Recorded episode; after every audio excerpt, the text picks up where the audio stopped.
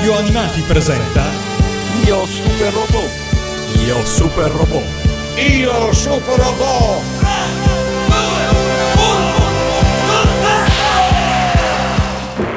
Figlio, figlio mio, puoi ancora vincere. Le onde cerebrali di Coros lo hanno portato ad una coscienza temporanea. Lo spirito dell'essere umano può vincerlo. Può vincere. Può vincere.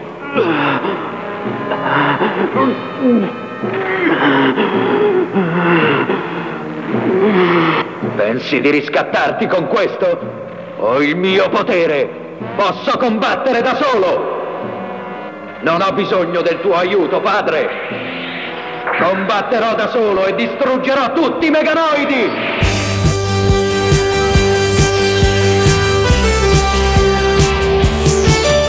Ben ritrovati su Radio Animati per la 35esima puntata di Io Super Robot. Io sono l'invulnerabile Matteo. E io sono l'invincibile Mitocomon. Dopo una brevissima pausa estiva, oggi riparte la terza stagione della prima serie di Io Super Robot, il nostro programma dedicato alla storia dei cartoni animati super robotici giapponesi.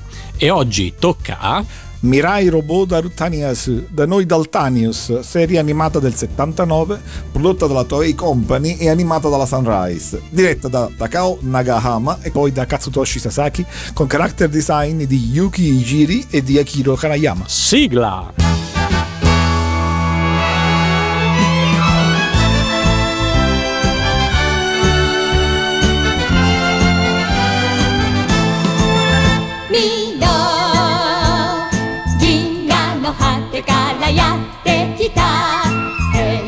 平和の使者の子も勇士胸を張れ。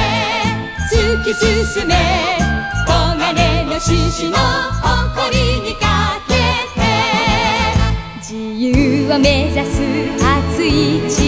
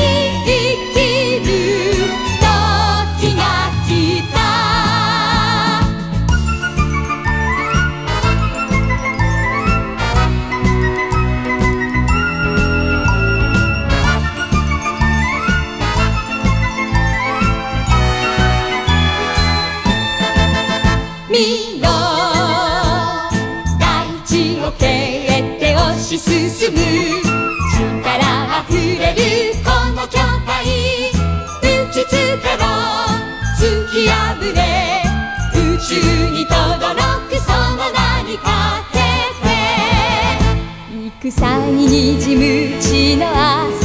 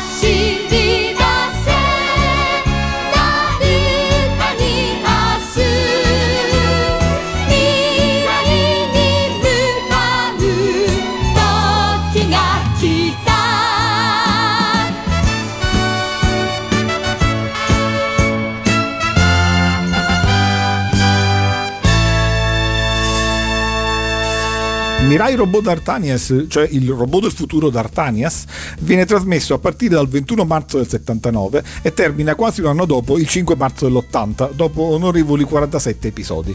Subentra al telefilm dello Spider-Man giapponese nella programmazione del mercoledì sera su TV Tokyo e inaugura una nuova sequenza di cartoni robotici concepiti dallo staff della Toei Company noto con lo pseudonimo di Saburo Yatsude, che infatti aveva concepito anche lo stesso Spider-Man. Ricordi Saburo Yatsude, vulnerabile? Assolutamente sì, nonostante la brevissima pausa estiva. È lo stesso staff della trilogia romantica di Combatter, Vultus e Daimos di cui abbiamo lungamente parlato e che era stata prodotta in collaborazione con la Sunrise. Esatto. Tuttavia questi nuovi anime robotici Toei del mercoledì sera sono diversi di loro per trama e per ispirazione e non sono collegati a formare una saga o una trilogia. Dopo Daltanius infatti avremo per esempio Godzigma e Golion. Ciò nonostante, costituiscono l'alternativa robotica alle serie Sunrise del sabato pomeriggio e abbiamo avuto la fortuna di averli visti quasi tutti in Italia. Ma veniamo al Daltanius, che è un cartone significativo, perché per tutta la primavera e l'estate del 79, lui e Gundam sono i soli cartoni robotici ad essere trasmessi dalla TV giapponese. Sintomaticamente sono le due alternative derivazioni da Ride-In, che era stato diretto, ricordiamo, da Tomino prima e poi da Nagama, e rappresentano le diverse vie che prende la robotica dopo la crisi di fine anni 70. Né Daltanius né Gundam ebbero il successo sperato, per entrambi in verità questo non è del tutto corretto come vedremo, ma questi anime molto diversi tra loro sono tentativi diversi di uscire dalla crisi. Del modo innovativo con cui Gundam lo farà parleremo nelle prossime puntate. Daltanius, invece, vi riesce facendo un passo indietro per poterne fare due in avanti. Misurali bene, comincia qua, poi si va dritti fino alla... Non so se cogli l'appropriatissima citazione a sproposito. Colgo, colgo. Rispetto alle serie di Tomino, Daltanius rappresenta la continuità con gli anime del boom della robotica, perché è un cartone di collegamento tra la trilogia di Nagama e gli anime degli anni Ottanta. La somiglianza con la trilogia romantica è molto pronunciata, tanto che viene spesso considerata una specie di quarta serie bonus più leggera della trilogia. Tuttavia vi sono anche elementi di differenza che influenzeranno molti anime robotici successivi, e anche dal punto di vista della nostra trasmissione è così. Come Daimos, ma anche come Trader G7, che tratteremo presto infatti, Daltanius non esprime la crisi e la rottura con la figura paterna che invece domina negli anime di questa terza stagione. Iniziamo allora dai punti di contatto fra Daltanius e la trilogia romantica di Nagama. I maggiori elementi di continuità sono di carattere tecnico. Daltanius è ancora prodotto in collaborazione con la Sunrise. Per l'ultima volta però, dopo la collaborazione si interrompe e infatti ritroveremo e riconosceremo lo staff che ha lavorato al Daltanius nel Trider G7 della Sunrise. Il secondo elemento tecnico è il character design di Jiri Yuki, che prima di diventare un mangaka di successo aveva caratterizzato proprio i personaggi di Vultus e di Daimos, mentre il designer di Combatler, come vedremo, andrà a lavorare al Gundam. Il terzo elemento di continuità tecnica è quello principale però. A dirigere Daltanius viene chiamato proprio Tadao Nagama, il cui stile narrativo ormai raggiunto a maturazione e non va dimenticato infatti che nell'ottobre del 79 è l'anno in cui inizia la trasposizione animata di Lady Oscar, diretta proprio da lui. Tuttavia Nagama non dirige tutta la serie di Daltanius, prima ne viene distolto proprio da Lady Oscar e poi, ahimè, muore nel gennaio dell'80 a seguito di un'epatite contratta durante un viaggio in Francia. Il viaggio in Francia, peraltro, ironia del destino, era di lavoro, andava a dirigere Ulisse 31, del quale non riuscì ad andare oltre l'episodio pilota. Daltanius, insomma, è l'ultima serie robotica diretta da Tadao Nagama. E eh, visto il risultato non posso che rammaricarmi ancora di più della sfortunata malattia. Ma eh, pensando sempre agli elementi di continuità di Daltanius rispetto alla trilogia romantica, direi anche che eh, alla base di Daltanius abbiamo una qualche ispirazione letteraria. Eh, il quarto elemento che avvicina Daltanius alla trilogia romantica, in particolare a Daimos, è infatti proprio l'ispirazione letteraria. Come Daimos era ispirato, pur con le dovute differenze, soprattutto nel finale, al Romeo e Giulietta di Shakespeare, Daltanius è ispirato ai tre moschettieri di Dumas e in particolare al racconto della maschera di ferro anche in questo caso con modifiche sostanziali alla storia naturalmente. La cosa si capisce del resto dal nome stesso, nonché dal disegno del robot. La traslitterazione e la pronuncia italiana non permettono di cogliere la somiglianza, ma in giapponese D'Artanias assomiglia intensivamente a D'Artagnan, che è la pronuncia giapponese di D'Artagnan. Forse si pronuncia meglio D'Artagnan. Eh, il robot ha come simbolo la croce, che richiama in qualche modo quella dei moschettieri, il colore rosso di alcune versioni dei moschettieri, l'uso della spada, anche che ovviamente non è una caratteristica solo dei moschettieri, e le sue corna forse sono un tentativo di richiamarsi al loro classico copricapo. Hai nominato il racconto della maschera di ferro, ma quindi l'ispirazione non è solo visiva? Eh, anche la trama si rifà proprio ai moschettieri? Sì, c'è un punto chiaramente ispirato all'episodio del romanzo di Dumas da cui è tratto anche il film La maschera di ferro, come vedremo.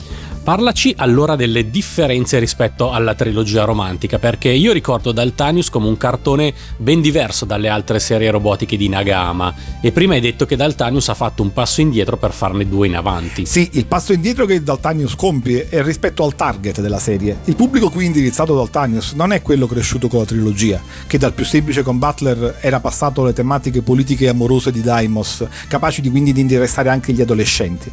Invece di puntare ad un pubblico ancora più maturo, Daltanius si dirige invece nuovamente a quello più giovane. E infatti rinuncia alla tematica amorosa a parte un paio di leggeri episodi. Presenta una costellazione politica più semplice, meno realistica e più fantasy e non ricorre alla figura dell'antagonista bello e dannato, ma soprattutto introduce una vena comica marcata che è una delle sue caratteristiche distintive. Ma questo passo indietro serve a farne due in avanti. Il primo è proprio l'aspetto formale robotico. Il robot e la sua trasformazione hanno un ruolo molto maggiore rispetto al Daimos, di cui anzi era oggettivamente il punto debole.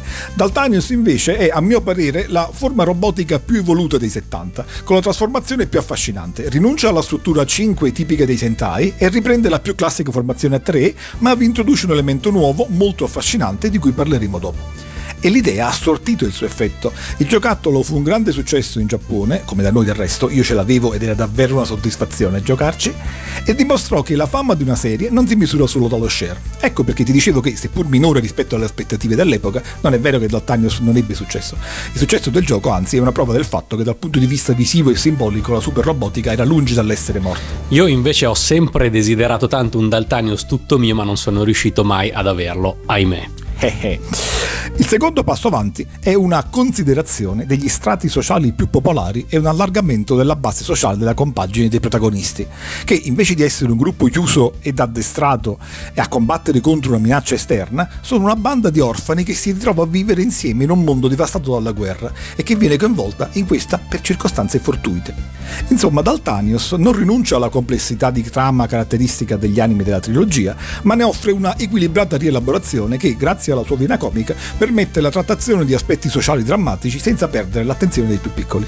E lasciamelo sottolineare, Daltanius è il primo cartone super robotico dove i protagonisti appartengono ad una banda di ragazzini.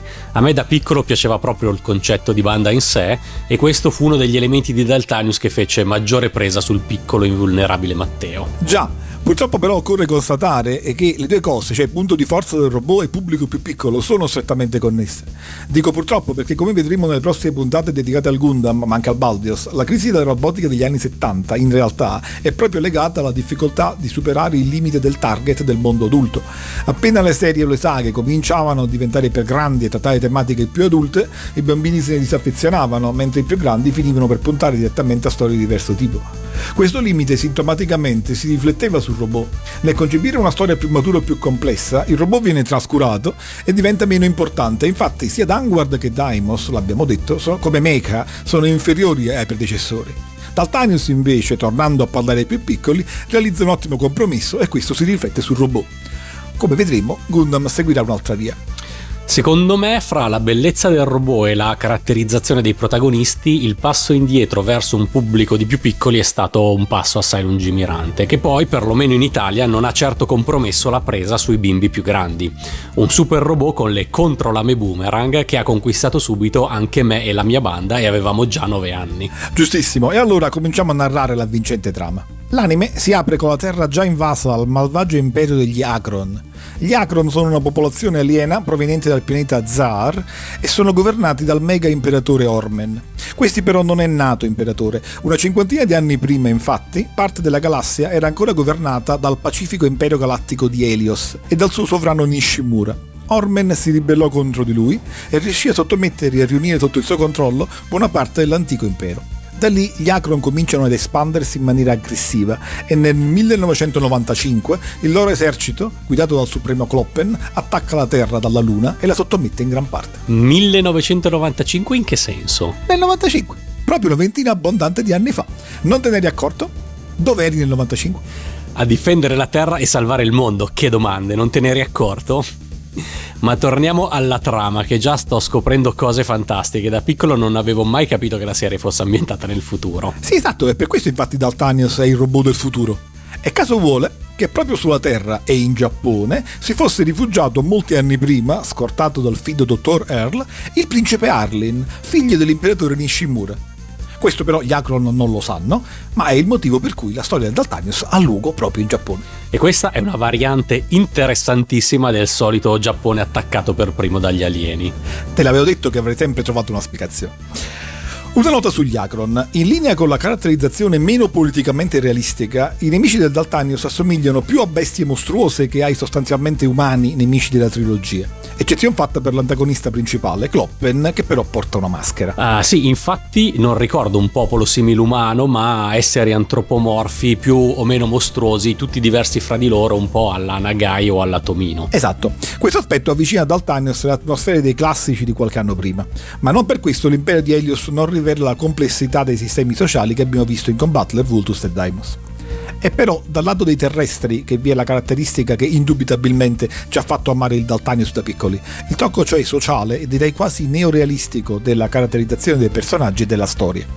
Con la terra invasa e controllata dagli Akron, le città distrutte, la popolazione è in grande difficoltà a causa della guerra. Manca il cibo, ci sono orfani. E così l'anime descrive quello che i giapponesi, ma anche noi, pur se in misura minore, hanno vissuto alla fine della guerra mondiale. Eppure, in questo triste contesto di stenti e di difficoltà, si muove una banda di ragazzini che gira intorno al giovane Kento, ragazzo di 16 anni, la cui mamma e la sorella sono state uccise al momento dell'attacco degli Akron, mentre il padre era scomparso da anni, ma che non ha perso l'amore per la vita. Quindi, con un rapido conto, Kento è nato nel 79, l'anno di trasmissione della serie. Precisamente.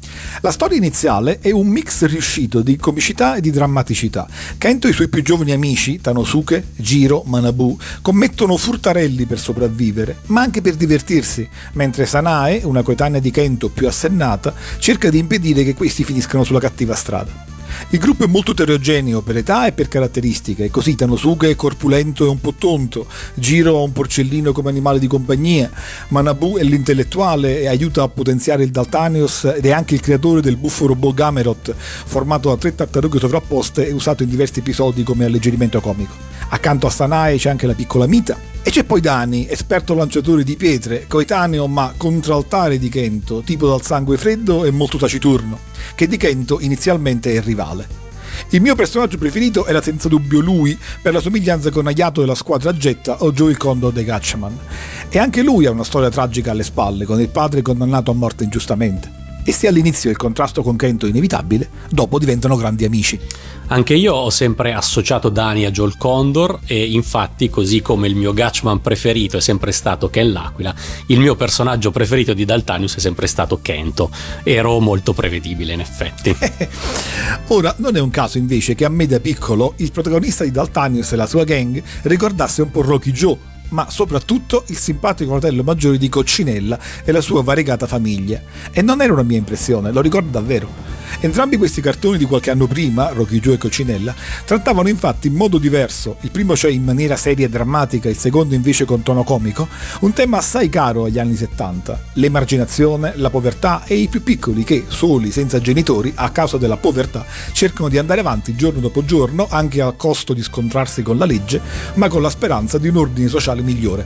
Il tono comico di Daltanius peraltro ricorda moltissimo Coccinella, perché fu veramente ispirato a lei, come dichiarò lo staff in un'intervista. Allora, dato che le canzoni di Daltanius carseggiano, Coccinella.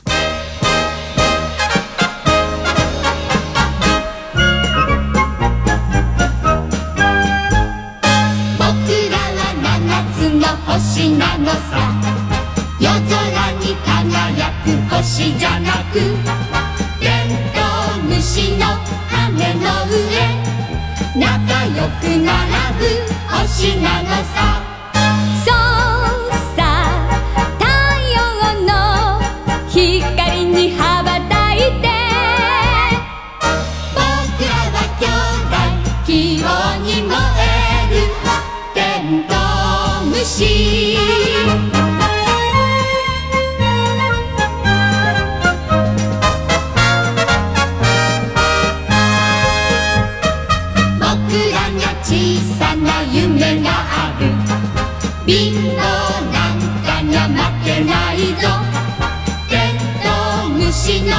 星のように。兄弟揃って暮らす夢。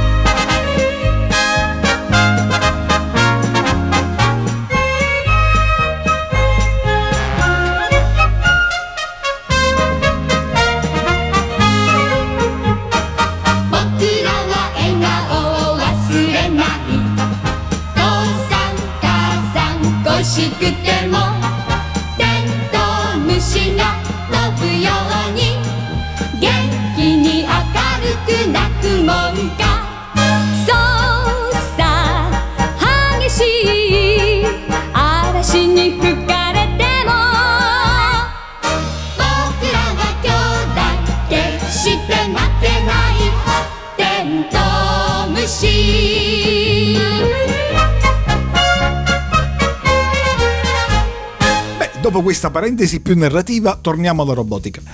L'incontro tra questi due mondi, cioè quello della storia di imperi galattici e quello della realtà quotidiana terrestre tra scherzi e difficoltà, si realizza per caso. La banda di Kento si trova casualmente nella base spaziale nascosta del dottor Earl, facendola emergere in superficie. Questo ovviamente attira l'attenzione degli Akron e il dottor Earl non ha altra possibilità che affidare a Kento e a Dani, i più maturi ed atletici, le due potenti armi che la base nascondeva, il robot antropomorfo Antares e l'astronave Gamper. Grandioso e tipico incipit super robotico. Gli Akron sono sorpresi di trovare sulla Terra la tecnologia dell'impero di Helios, ma il dottor Earl, rifugiandosi sulla Terra, era riuscito a portare con sé il robot Altanius. Arrivato però in Giappone nel 1945 in piena guerra mondiale, le cose non gli erano andate troppo bene. Il principe Arlin era scomparso senza lasciar traccia e una parte importante del robot Altanius si era smarrita durante l'atterraggio. Ora però il colpo di fortuna, perché proprio l'indisciplinato ed irriverente Kento non solo mostra grandi capacità di combattimento a bordo di Antares, ma soprattutto nella terza puntata rivela un potere capace di risvegliare il possente robot Beralios, cioè proprio la parte mancante del Daltanios. Earl riconosce così in Kento l'erede al trono di Helios, dunque Kento non può che essere il figlio del principe Arlin. E dunque Arlin non si era allontanato troppo evidentemente. No, decisamente. Si realizza insomma il tipico riconoscimento che domina una parte della robotica da Raiden in poi. Il protagonista è stirpe stellare ed è capace di gestire la tecnologia lontana con la quale contrastare i malvagi. Ora, fin dall'inizio però, il fulcro della storia del Daltanius e il suo elemento di fascino è proprio il contrasto tra questi due mondi.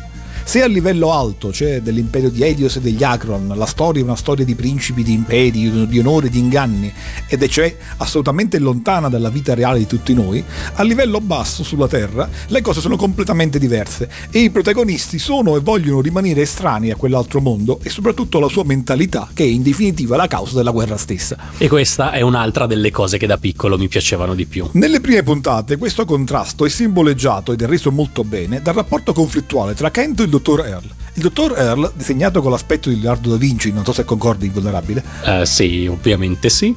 Earl è un fedelissimo dell'imperatore Nishimura prima e del principe Arlin poi, e non ha altro scopo se non quello di recuperare l'erede al trono, affidargli il Daltanius e riscattare la dinastia di Helios contro l'usurpatore Ormen. Non sopporta che Kento voglia vivere e anche solo vestirsi come un vocale terrestre. Earl insomma è un uomo all'antica, ha valori incrollabili e precisi, l'onore, la fedeltà, il rispetto della gerarchia. Insomma, è il mondo vecchio. È una persona buona e gentile, ma per lui Kento è il principe e non riesce a considerarlo diversamente. Kento invece, pur essendo giovane, anzi forse proprio per questo, pensa esattamente l'opposto. È cresciuto sulla Terra, inserito in un contesto in cui quello che conta sono i rapporti personali diretti, le persone in quanto tali e non le loro funzioni sociali o il loro rango o il loro ruolo sociale. Kenton non capisce il ragionamento di Earl né ha intenzione di rispettarlo. Continua a vivere con i suoi amici in un camper vicino alla base e solo per difendere tutti noi decide di combattere e di collaborare col suo progetto, non certo per essere inquadrato nella struttura sociale in cui lui lo vede.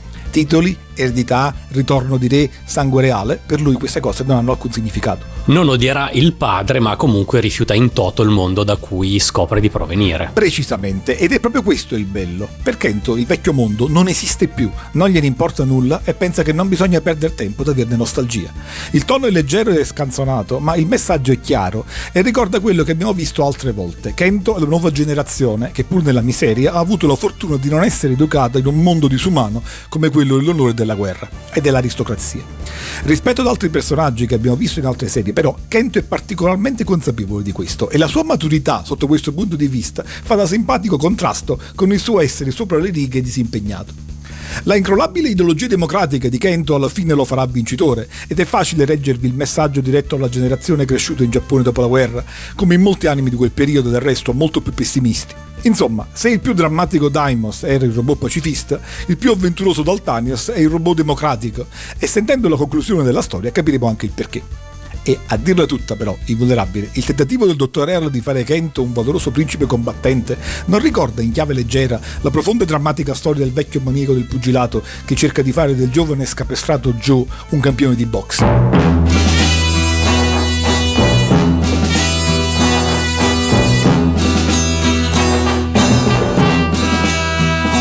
サンドバッグに 浮かんで消える憎いアンチクショーの顔めがけ叩け叩け叩けおいらにゃ獣の血がだけどリリリリリリリリリリリ明日はきっと何かある明日はどっちだ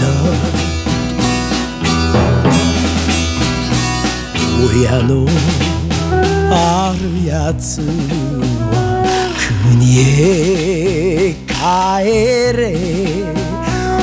俺と来るやつは狼だ。吠えろ吠えろ吠えろ。おいらにゃ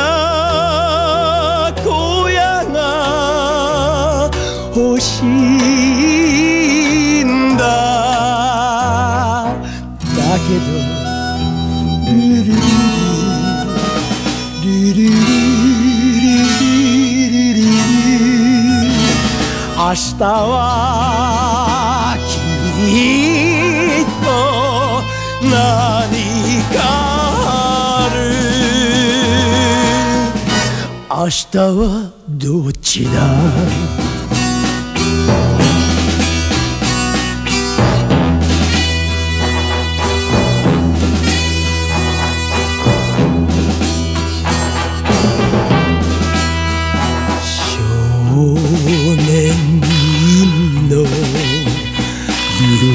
け空が燃えているんだ。ギラギラと。やるぞやるぞやるぞ。おいらにゃ戦う。意地がある。だけどリリリリリリリリリリリリ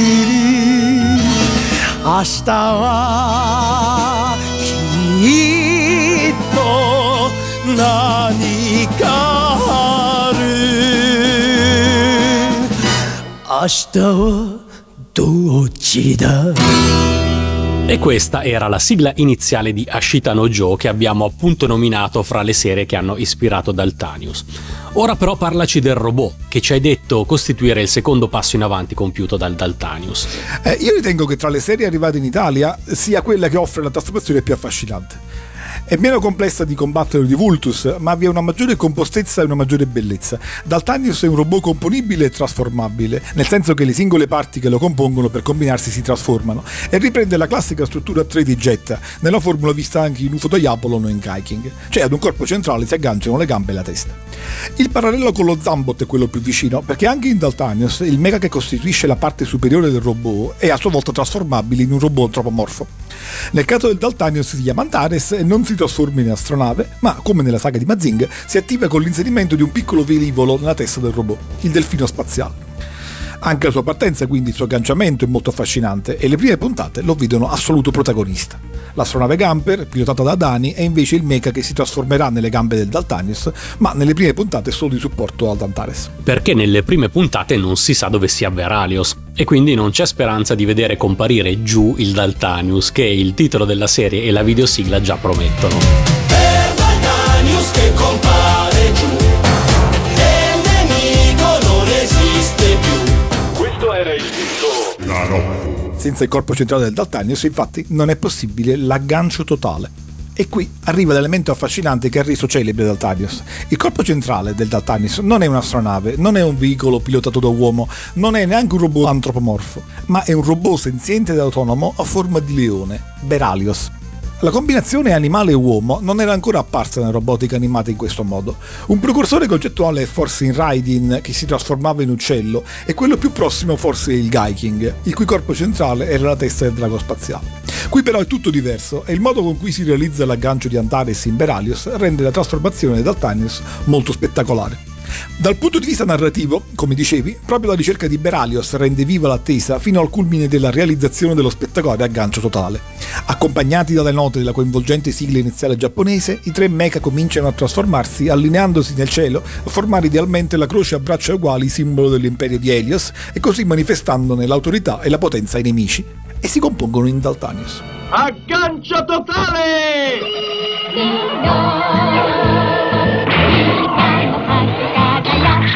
Kita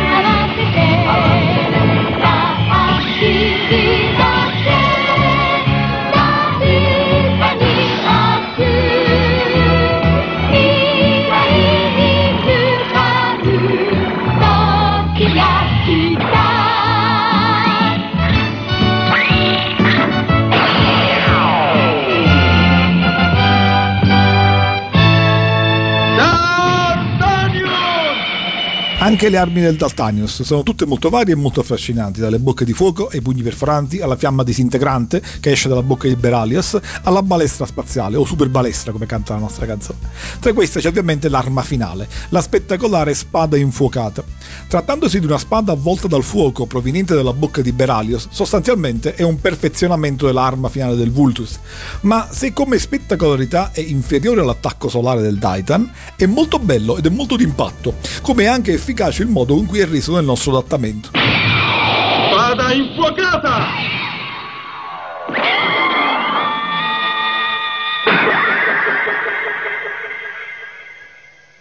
Daltanius vince!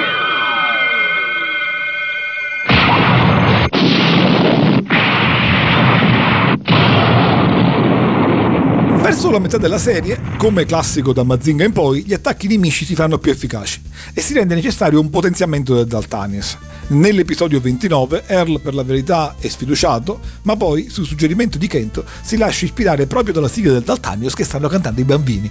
Nella puntata italiana si sente la canzone giapponese, ma non viene spiegato il perché. Che cosa voleva fare? Per quale motivo stava sparando su Antares? Perché devo distruggerti? Che cosa ha detto?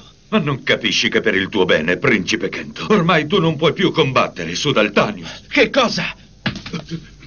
Vuole distruggere Daltanius, che è il frutto del lavoro di una vita. Senza di lui l'impero di Helios non potrà mai risorgere. Ma Daltanius non è più invulnerabile ed è te che voglio salvare, principe Kento. Oh, Così lei non ha più fiducia e teme che al prossimo attacco io possa essere sconfitto, è vero? ma è inevitabile. Il nemico ha una maggiore potenza energetica. È una pazzia affrontarlo. Eh, allora cerchi di scoprire un modo per aumentare la potenza energetica di Daltanius. Non posso arrendermi, dottore. Gli Akron vogliono distruggere la Terra e soltanto io posso impedirlo. Ma non a rischio della vita vita. Scapperai su un'astronave che ho già costruito. Li sente, dottore? Loro hanno ancora fiducia. Cantano l'inno di Daltani.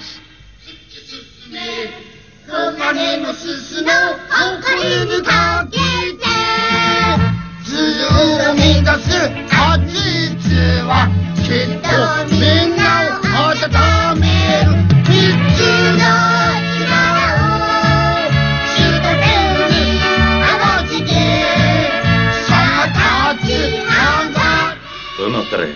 Beralios e Antares. Forse il modo per aumentare l'energia di Daltanios esiste. Ne è sicuro? Eh, e quale sarebbe, dottore? Le parole della canzone mi hanno fatto venire un'idea. Mi è tornata alla mente una teoria scientifica del dottor Ipsoren dell'Accademia di Helios. Il verso che ispira Earl è proprio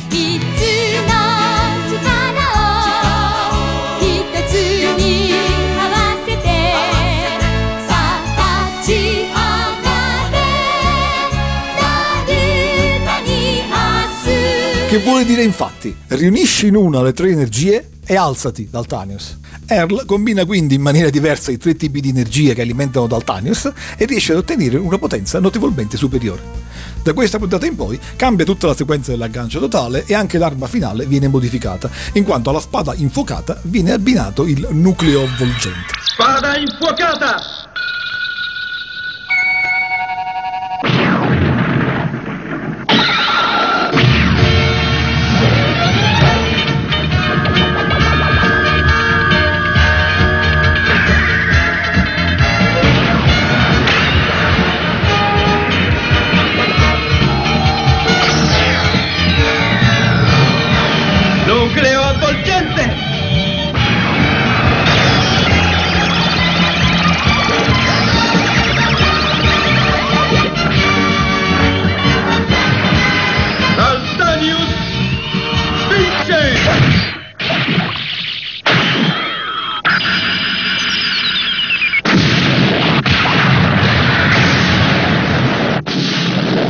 Torniamo ora alla trama generale che è tempo di fare qualche spoiler. Sì, con l'evolversi della storia, la trama stellare finalmente emerge, perché è grazie al Daltanius che almeno il Giappone riesce a difendersi dagli Akron. Inoltre, la ricomparsa dell'erede al trono ha ridato fiducia all'opposizione lealista contro Ormen in tutto l'ex impero galattico e cominciano a trapelare informazioni sugli antagonisti e sul passato di Helios e contestualmente cresce il mistero intorno alla figura del supremo Kloppen, il crudele capo dell'esercito invasore. Adesso potete cominciare a temere gli spoiler che saranno in successione. Con l'episodio 32 veniamo finalmente a scoprire la storia di Arlen, da piccolo adottato sulla Terra col nome di Ayato, ma nell'episodio 33, con un sorprendente colpo di scena, ricompare improvvisamente l'erede al trono, il successore di Nishimura, solo che non si tratta di Arlen. Ormen invita infatti Kloppen a togliersi finalmente la maschera che gli aveva sempre nascosto il volto e dietro la maschera vi sono le sembianze del legittimo imperatore di Helios. Kloppen è infatti in tutto e per tutto uguale ad Arlin, il padre di Kento. Questo è il punto della trama che ti dicevo essere ispirato alla storia della maschera di ferro di Dumas padre. Nel romanzo di Dumas vi sono due gemelli infatti, uno dei quali è il sovrano e l'altro porta una maschera che ne nasconde il volto. E proprio come per Dumas, anche in Daltanius il problema è capire chi dei due sia il vero sovrano. Con una significativa differenza. A questo punto infatti entra in gioco l'unica persona che può spiegare questo mistero. È Namel, il somatologo di corte. Quello che Namel rivela è sconcertante. A differenza che nel racconto di Dumas, infatti, Arlin e Kloppen non sono gemelli, non sono neanche parenti. Uno dei due è infatti è semplicemente un biodroide, come lo chiama il nostro doppiaggio, ma cioè un clone. Nell'impero di Helios, infatti, ogni erede al trono veniva clonato alla nascita. Perché facessero una cosa del genere nell'impero di Helios lo scopriremo tra poco. Intanto la notizia aveva completamente destabilizzato le forze lealiste. L'imperatore di Helios, in nome del quale tutta la galassia si stava ribellando, era in realtà il capo delle forze di invasione. I generali di Helios abbandonano il campo, quasi tutti, a parte il valoroso Kalinga che muore in battaglia, e il dottor Earl è disperato. L'uomo cui aveva dedicato la vita, Arlin, non era il legittimo imperatore. E questi, anzi, era una pedina dell'usurpatore. Quindi Kento scopre di essere figlio di un biodroide, ma lui come reagisce? Questo non me lo ricordo tanto bene. E questo è il bello del Daltanius, perché come c'era da aspettarselo, a Kento di tutta questa storia non importa niente. Ricorda certo il padre e vorrebbe incontrarlo se è ancora vivo, ma che lui sia più o meno figlio di un presunto clone di un presunto imperatore dello spazio non ha per lui alcun significato. Kento sa di essere umano e terrestre e questo gli basta, come spiegherà al morente Kalinga con felicità di quest'ultimo. Ma il dottor Earl ovviamente non può condividere questa visione. Certamente no, e infatti nella puntata 35 medita seriamente di arrendersi. All'attacco di Kloppen disattiva la base. La sua vita sarà stata senza senso, ma non vuole diventare un traditore. E qui però entra in gioco Sanae, l'amica coetanea di Kento, che porta i bambini della banda alla base. Così da far capire al dottor Earl che imperatore legittimo o meno, il dato di fatto non cambia, cioè la guerra continua e la gente muore e soffre per un ingiusto attacco di un crudele tiranno. Earl, che interviene per difendere uno dei bambini dagli attacchi di Kloppen, finalmente capisce e si convince ad abbandonare quello che gli sembra un principe indegno, rinunciando così al suo sogno e sacrificando i suoi giuramenti alla giustizia. Ma non sono finiti i colpi di scena. Nell'episodio 38 ricompare Arlin, il padre di Ken. Con gran sorpresa di Kloppen, questo evento preoccupa il mega imperatore Ormen. Arlin deve essere ucciso, decide quest'ultimo. Eppure è solo un clone, obietta Kloppen. Perché? Perché forse non è un biodroide come sembra? Una persona sola può rivelare questo segreto, il sommatologo Namel. E infatti nell'episodio 40 Ormen ordina a Kloppen di uccidere anche lui. Kloppen lo uccide, ma Namel riesce a inviare sulla Terra una registrazione che svela il segreto di Helios. La registrazione arriva nelle mani di Earl e di Arlen, questi la ascoltano e informano Kloppen, perché la verità lo riguarda. La registrazione di Namel rivela che lui, sotto minaccia di morte, aveva consegnato a Ormen il biodroide Kloppen. Una volta certi della morte di Arlen, Ormen lo avrebbe fatto passare per il vero principe e fino ad allora Kloppen avrebbe portato una maschera di ferro. Il piano insomma era quasi riuscito. Tuttavia c'è un modo per riconoscere il clone. Ogni membro della famiglia reale rega sul corpo la croce di Helios e quindi anche i cloni. Esposta ai raggi ultravioletti però, la croce dei cloni svanisce e indovina chi è il biodroide? Eh, Kloppen ovviamente. La rivelazione è per lui sconcertante ed è rilevante vedere la differenza tra la sua reazione e quella di Kento alla notizia. Mentre per Kento non cambia nulla, e infatti trova fuori luogo la gioia di Earl che gli chiede di rifondare l'impero, Kloppen cade nella più cupa disperazione, come già era avvenuto a Garuda in Combattler e a Sirius in Vultus. Non è lui l'imperatore di Helios, anzi non è altro che una copia realizzata per servire altri. La sua vita ha un senso? No, non l'ha mai avuto. Ora anche Ormen non sa più che farsene di lui, anche perché i generali ormai sanno la verità. E anzi, i soldati che sono con Kloppen vogliono passare tutti dalla parte di Harley. Ricorda a questo punto che succede e che cosa decide di fare Kento di fronte a questo passaggio di bandiere dei generali Akron? Eh, no, purtroppo no, ma per fortuna c'è Mito Common con Io Super Robot. E l'episodio 41, la reazione di Kento è esemplare. Non accetta l'aiuto di quelli che fino a poco prima avevano distrutto la Terra. Anzi, chiede che vengano imprigionati. Lui è terrestre. La cosa colpisce Kloppen al punto che in un momento di difficoltà della battaglia, Kloppen stesso interviene per aiutarlo. E qui ha inizio un'inaspettata conversione di Kloppen. È un tema che per la verità abbiamo visto più volte in molte tragiche figure della trilogia, in UFO Diabolon, in Danguard, nella saga di Mazing e così via. Qui il motivo è però particolare. Non è solo perché Kento ha mostrato a Kloppen che essere biodroide è uno stato della mente e che si può essere se stessi comunque, ma perché gli ha improvvisamente dato un senso di vita. Kloppen si era fatto strumento del bieco odio di Ormen, ma a differenza di questi, Kento crede in un modello diverso di società, quello dei suoi amici e della sua banda. Kloppen, che non vede speranza per sé e vede l'inutilità del suo agire, vede così che la Terra un futuro ce l'ha, e Ormen no. Essendo un uomo di azione, questo provoca in lui una reazione che lo spinge a combattere al fianco di Kento. Kento, questo è il mio ringraziamento per ciò che hai fatto per me. Sei il mio più grande nemico, ma ti ho aiutato perché oggi tu mi hai ridato la volontà. Sono di nuovo il supremo Kloppen! La serie di Altanius mostra molto bene come la sofferenza dipende dal male morale e dal male politico e come il futuro dipenda da una ricomposizione morale e politica. La prima è colpito da Kloppen, la sua catarsi raggiunge il climax perfetto nell'episodio 45. Conosco abbastanza bene l'animazione giapponese per sapere che Kloppen è destinato a morire molto eroicamente senza speranza di sopravvivere. Non ricordo i particolari però. Esatto, a partire dalla puntata 43 comincia la classica controffensiva e il teatro di guerra dalla Terra si sposta nello spazio, per puntare a Zar ovviamente. Nell'episodio 44 però sia Arlin sia Kloppen sono feriti in combattimento e puntata 45, Arlen rischia di morire. La sua morte significherebbe ovviamente un indebolimento della guerra contro Ormen, data la perdita del re del trono. Ma a questo punto interviene Kloppen, che decide liberamente di sacrificarsi per la persona da cui era stato clonato e dona il cuore ad Arlen, salvandolo. Kento! Sì, Kloppen. Ho, ho sentito tutto quello che avete detto. Tu sei molto buono con me. Io voglio fare qualcosa per te, Kento.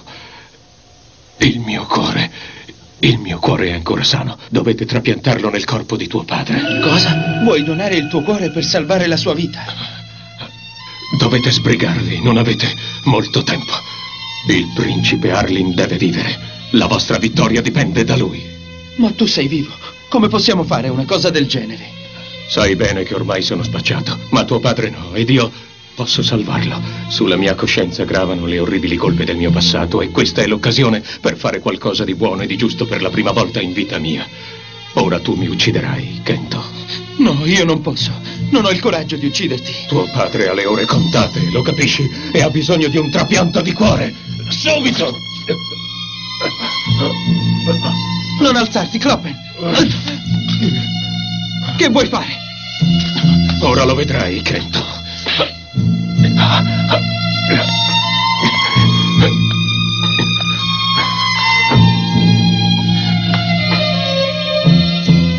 Principe Arlin, il cuore che ti permetterà di vivere sarà il mio. Tu non devi morire. Sono nato da una cellula del tuo corpo, Arlin. Sono parte di te e continuerò a vivere in te. Il mio cuore batterà nel petto di colui che riporterà la pace nella galassia, quella pace che io in passato ho distrutto. Ora basta, non c'è altro tempo da perdere. Vivi, principe Arlin. Un giorno rinascerà con te l'impero di Helios e quel giorno sarà la fine di Ormen.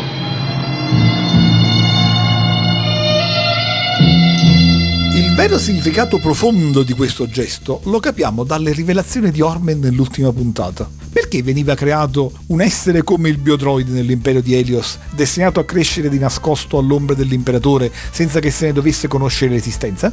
Beh, il motivo era meschinamente dinastico. Alla morte di un imperatore, nel caso in cui l'erede legittimo non fosse stato ancora maturo, il biodroide avrebbe impersonato il sovrano morto, dopodiché sarebbe stato soppresso oppure sarebbe stato utilizzato come riserva di organi nel caso che il sovrano si fosse ammalato o ferito gravemente. Triste destino, narrato magistralmente nella storia. Molto meno leggero di quanto non ricordassi. Questo getta una luce tetra sull'impero di Helios e si vede come bene facesse Kento a non vedere di buon occhio il legittimismo di Earl. Ma ora, quello che nell'impero di Helios era frutto di una crudele imposizione, la stessa cosa, cioè il biodroide che si sacrifica per il suo originale, è frutto di libera scelta.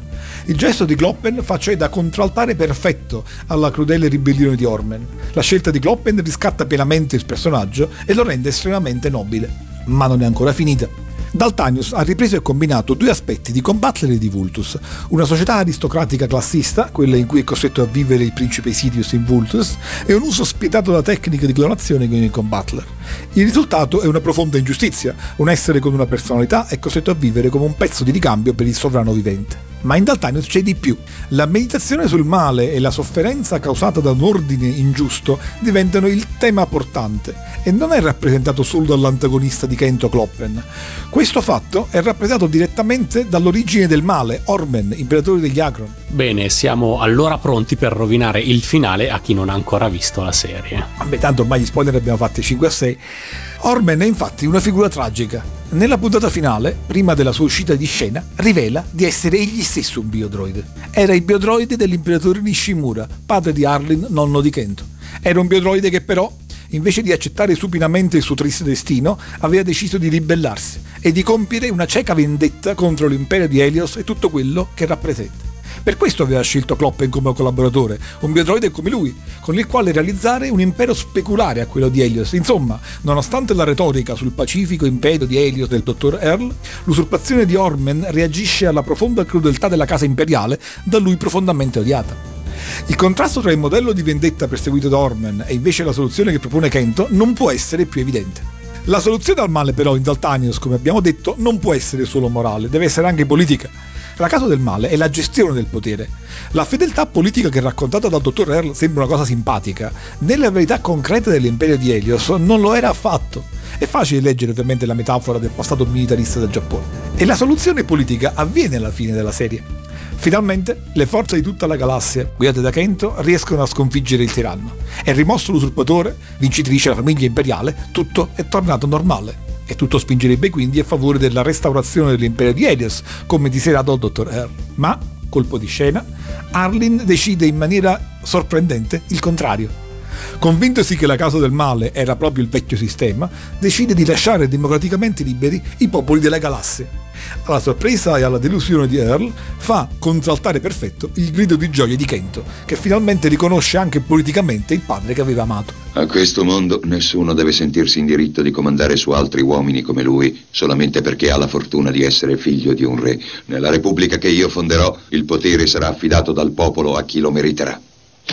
Ah, ma è fantastico, papà! È così che bisogna parlare! Con questa ricomposizione si chiude il Daltanius, precisamente con una considerazione che corrisponde a quello che canta la sigla finale giapponese. Il mondo gira e girando cambia. Questo Kento lo sa, ma chi crede ancora nel vecchio mondo non riesce a capirlo. E sulla sua scia va onore di Kloppen averlo capito e va onore di Harlin essere riuscito a realizzarlo. Non è quindi solo con la forza del Daltanius che Kento è riuscito a salvare la Terra. E quindi, come la trilogia romantica, così anche Daltanius ha un messaggio politico progressista e ottimista. Sì, è ottimista perché la tecnologia è malvagia solo se è male usata e politicamente la fa un po' semplice, ma rappresenta una risposta positiva alla crisi altrimenti irreversibile tra il vecchio e il nuovo. Come abbiamo già osservato, non c'è un contrasto con la figura paterna, anzi, la figura del padre è appiattita su quella del figlio e tutta l'evoluzione della storia dipende da Kento e dal suo comportamento, come giustamente detto. La generazione di mezzo, insomma, per così dire, non c'è. Dite che è ottimista? E non vi preoccupate, le alternative le avrete presto e nelle prossime puntate non vi mancheranno le tragedie politiche umane cui non vi è risposta. In Italia Daltanius arriva nel 1981, nel pieno della prima invasione superrobotica. La sigla è una di quelle che hanno lasciato il segno ed è una delle mie preferite.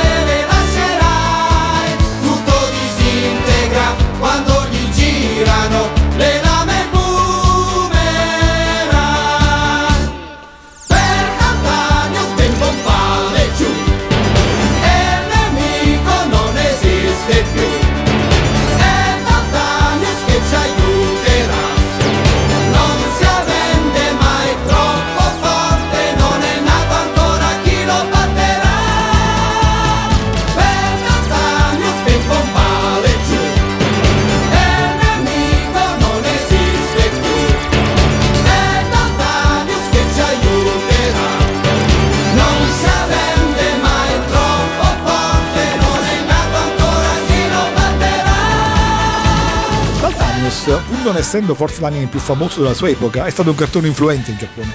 Come tutti non mancano mai di ricordare, il robot leone sarà ripreso in altre serie animate come Go Lion e quindi Voltron che è nella versione americana, ma anche a distanza di anni in Gao Geiger, che fu un cartone di un certo successo negli anni 90.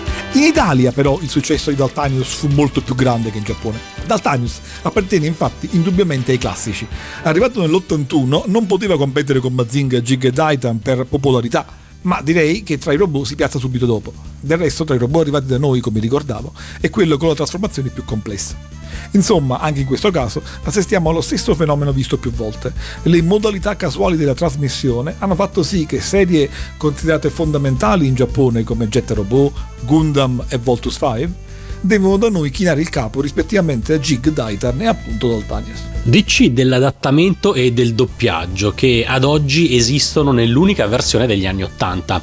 La serie è stata infatti più volte riedita, nel 2004 per i DVD di Init, poi nel 2014 per la messa in onda su Manga e infine nel 2016 per la messa in onda su K2, ma si è sempre trattato solo di leggere modifiche al titolo e alle videosigle. Abbiamo quindi un solo adattamento, un solo doppiaggio ma due titoli, Daltanius, titolo italiano del 1981, e Daltanius il robot del futuro dal 2004 in poi. Le videosigle, ma anche le schermate con i titoli delle puntate ovviamente, sono l'unica differenza tra la versione originale degli anni 80 e le versioni successive. Quella italiana storica, che era presente come bonus nei DVD di Nit, giova ricordarlo, era grosso modo uguale in apertura e in chiusura e combinava il video della sigla iniziale giapponese con le ultime scene di quella della finale. Mentre, attenzione, le videosigle delle edizioni successive, anche se con l'audio della canzone italiana, sono diverse da quella storica, per velocità e per sincronizzazione con le immagini, e non vi lasciate ingannare. Sul doppiaggio non c'è da lamentarsi, è in linea con quelli buoni del tempo, è ben interpretato e le voci sono ottime. La voce di Kento e di Massimo Rossi, che abbiamo già trovato in Jet Robot come Ayato, danni alla voce di Oliviero Dinelli, che è stato uno dei doppiatori dell'Uomo Tigre, e poi abbiamo Romano Malaspina, che stavolta però dà spessore all'antagonista, il Supremo Kloppen. Percorso inverso per Dario De Grasse, che invece passa da Darius il Grande, il capo dei nemici del Gaiking, al positivo Dr. Earl. Arlen è doppiato da Vittorio Di Prima, che era la voce dei Meganoide in Titan, mentre nel gruppo di ragazzini troviamo tra gli altri Laura Boccanera, Fabrizio Mazzotta, Massimo Corizza, Corrado Conforti. Insomma, un grandissimo cast. Quanto all'adattamento, non vi ho riscontrato errori troppo gravi e scorre bene, ma vi sono ovviamente alcune incertezze nei dialoghi. Per esempio, nell'episodio 40 viene a sapere che il biodroide si riconosce dal fatto che fuori dall'atmosfera terrestre il simbolo di Helios svanisce. Ma la cosa non ha senso perché Kloppen è un alieno di Zar. In realtà l'originale è che scompare a contatto con i raggi ultravioletti, come abbiamo detto in questa puntata. E poi ci sono le solite imperfezioni relative alle pronunce o alla grafia dei nomi. Di alcune variazioni non riesco però ancora a capire bene il motivo vedi un po' se tu hai qualche idea.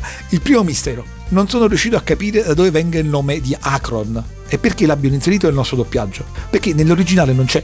I nemici vengono infatti da Zar, come hai detto del resto però anche da noi, e non vi è un'altra etnia che entra in gioco. Il conflitto Helios infatti è dinastico, non è etnico. Il secondo mistero è il nome dell'imperatore Nishimura, perché il nome originale del padre di Arlin è Palmion. Da dove sia uscito Nishimura, un nome giapponesissimo, non saprei. E il terzo mistero è invece il termine biodroide, che dovrebbe alludere a un androide con parti organiche, ma che è fuorviante perché nell'originale è semplicemente clone, è un clone. Tecnologia genetica quindi, come del resto è detto nella serie. È un interessante caso opposto a quello di Roshi in Jig, che tutti credevamo umano, ma che era un cyborg, mentre qui tutti avevamo capito che Kloppen era un androide e invece era un clone. Ma a meno che nell'81 il significato di biodroide non fosse un po' più vago. Sì, probabilmente hai ragione. E sulle altre storie non hai qualche idea? No, eh? No, ciao.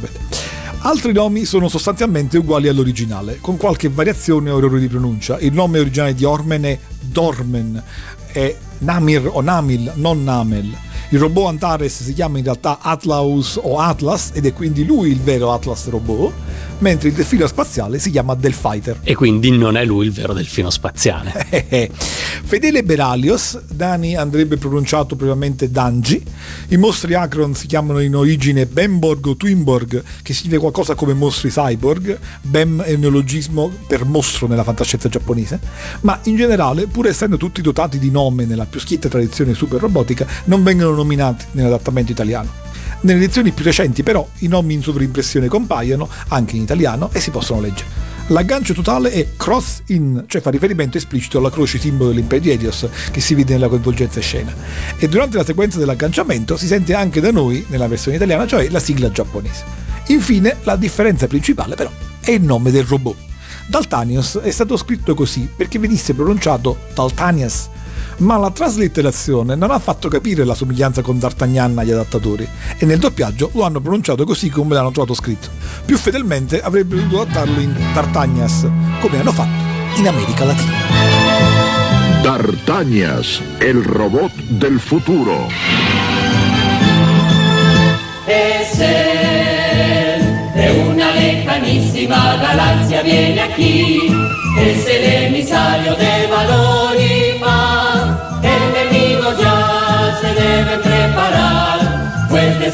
justicia ya nadie se podrá escapar. Tienes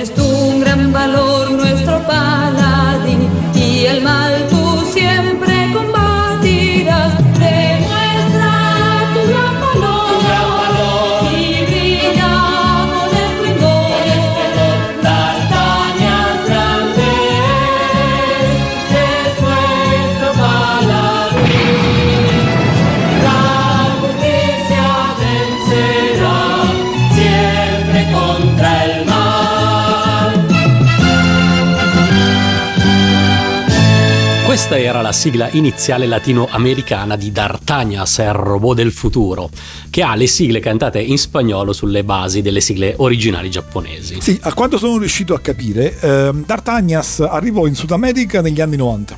Ma come nome, sinceramente, seppur meno fedele, preferisco Daltanius. Eh, sì, anche io e di sicuro preferisco la sigla italiana. Intitolata semplicemente Daltanius, come la serie, per realizzarla si ricompone la coppia magica che due anni prima già aveva firmato la sigla italiana del Grande Mazinga. La musica infatti è firmata da Argante, ovvero Massimo Cantini, e il testo è firmato da Franco Migliacci. Alessandro Centofanti, che nello stesso anno firma musica e arrangiamento della prima sigla di Supercar Gattiger, cura l'arrangiamento di Daltanius. La sigla nasce da un provino rimasto nel cassetto per Teccamen, provino scelto appositamente per Daltanius da Olimpio Petrossi, ovvero l'uomo che ha curato la realizzazione di praticamente tutte le sigle dei cartoni animati RCA. Ed è rimasta traccia di questo provino per Teccaman? Ah, forse solo negli archivi segreti della RCA, ai quali però non saprei, ahimè, come accedere. Come per il Grande Mazinga, l'esecuzione della sigla è corale ed è firmata Super Robot.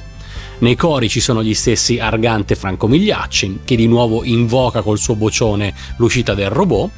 Ovviamente c'è l'immancabile super robotico Douglas Meekin.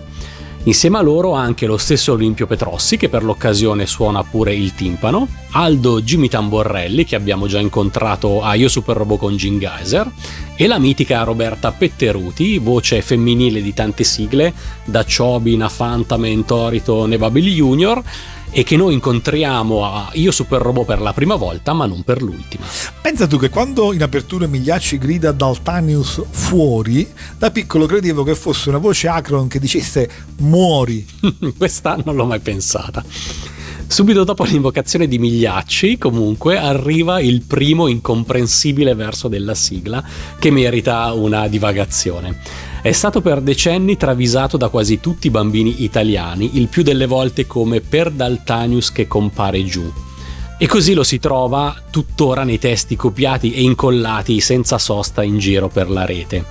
Gli unici a comprenderlo correttamente sono sempre stati i bimbi romani, dato che la sigla inizia parafrasando una tipica conta romana, per Daltanius bim bum ba ale giù. Così hanno sentenziato inconfutabili indagini d'archivio condotte nel 2005. Ah beh, io figurati avevo optato per il neologismo, per Daltanius che bombale giù.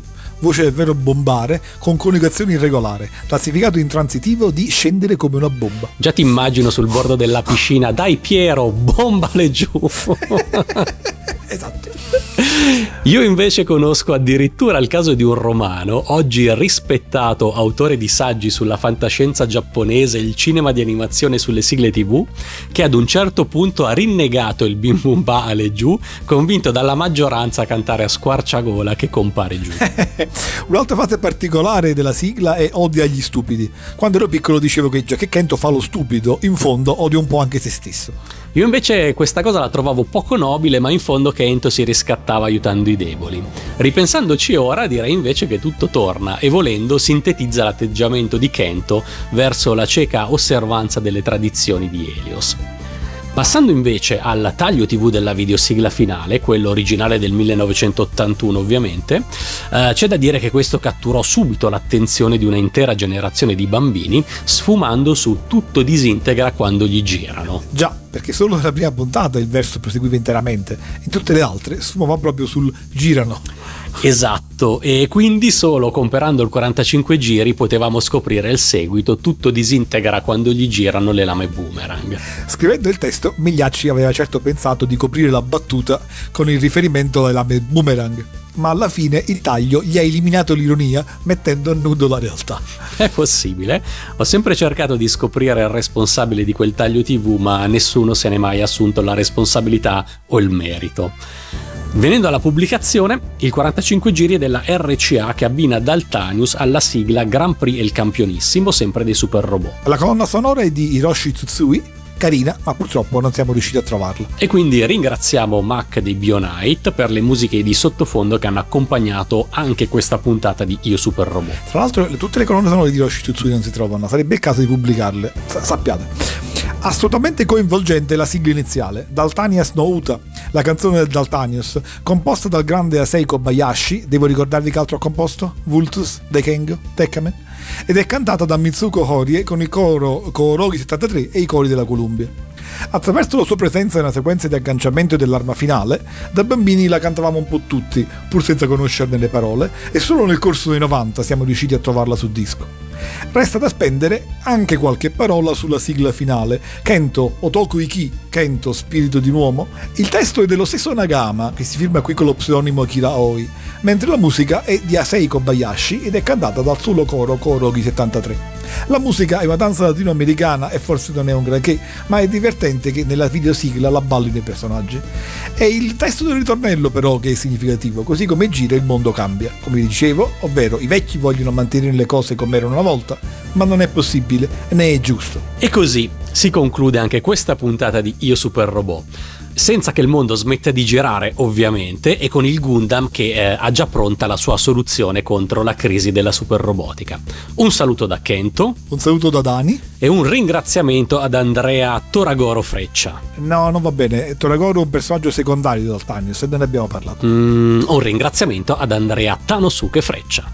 Tutto disintegra. Quando gli girano.